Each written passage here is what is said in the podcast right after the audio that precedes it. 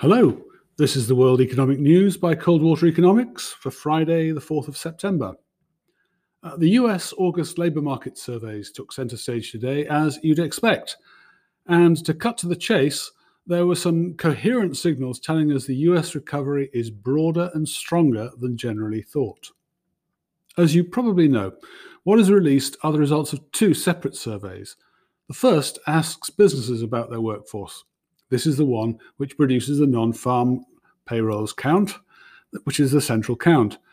And non farm payrolls rose by 1% or by 1.37 million on the month, which was just slightly below the 1.4 million expected.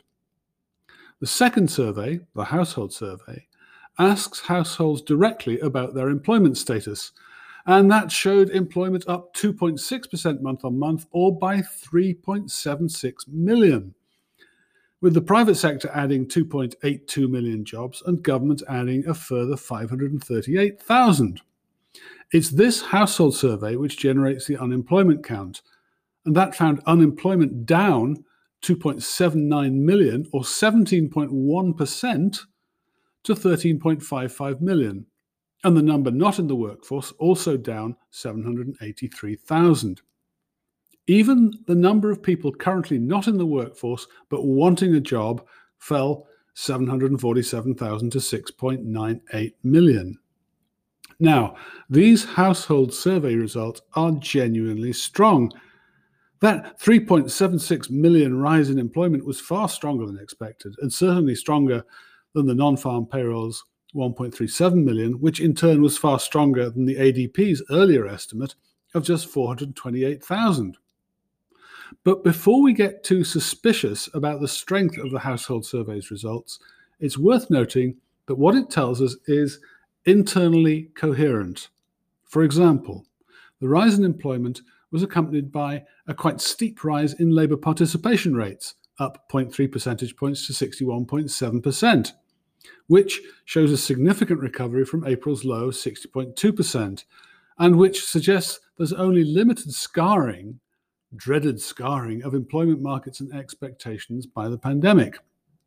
Similarly, the number not in the workforce but wanting a job was not only down 747,000 on the month, it was also down by 2.9 million or 30% from April's lows. And then there's the overall unemployment rate. It fell 1.8 percentage points to 8.4%. Now, that's still bad, but remember, it was worse than this at the end of 2011 during the hangover from the 2007 2008 financial crisis. Also, if you look at the widest measure of unemployment, that fell 2.3 percentage points on the month to 14.2%. Now, this wide measure counts all the unemployed, all the marginally attached people, and all the people working part time for economic reasons.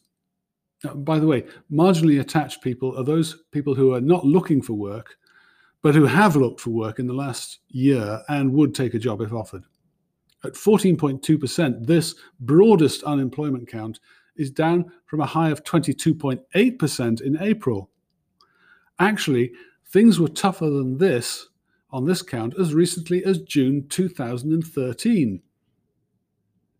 Finally, there's further confirmation when you look at conditions at work. Average weekly hours rose 0.1 hour to 34.6 hours, which is actually a bit busier than August last year when it was 34.4 hours.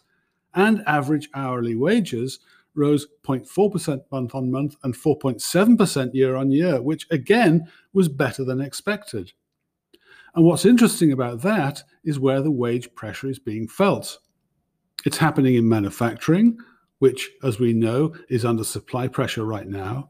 It's in financial activities, thank you, Jerome Powell, but it's also showing up in leisure and hospitality.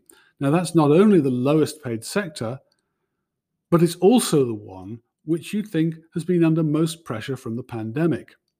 So there's wage pressure in manufacturing and in people going out to eat and drink.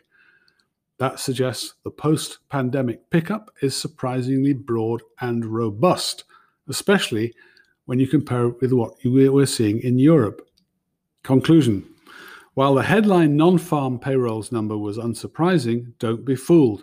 The signals coming from the US August labour market suggest a stronger recovery than perhaps has been factored in. Well, that's all for today. Thank you for listening. And if you got something out of it, and I hope you did, please help spread the word about the bulletin. Every little helps.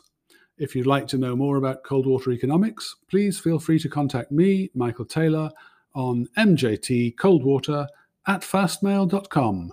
Thank you very much.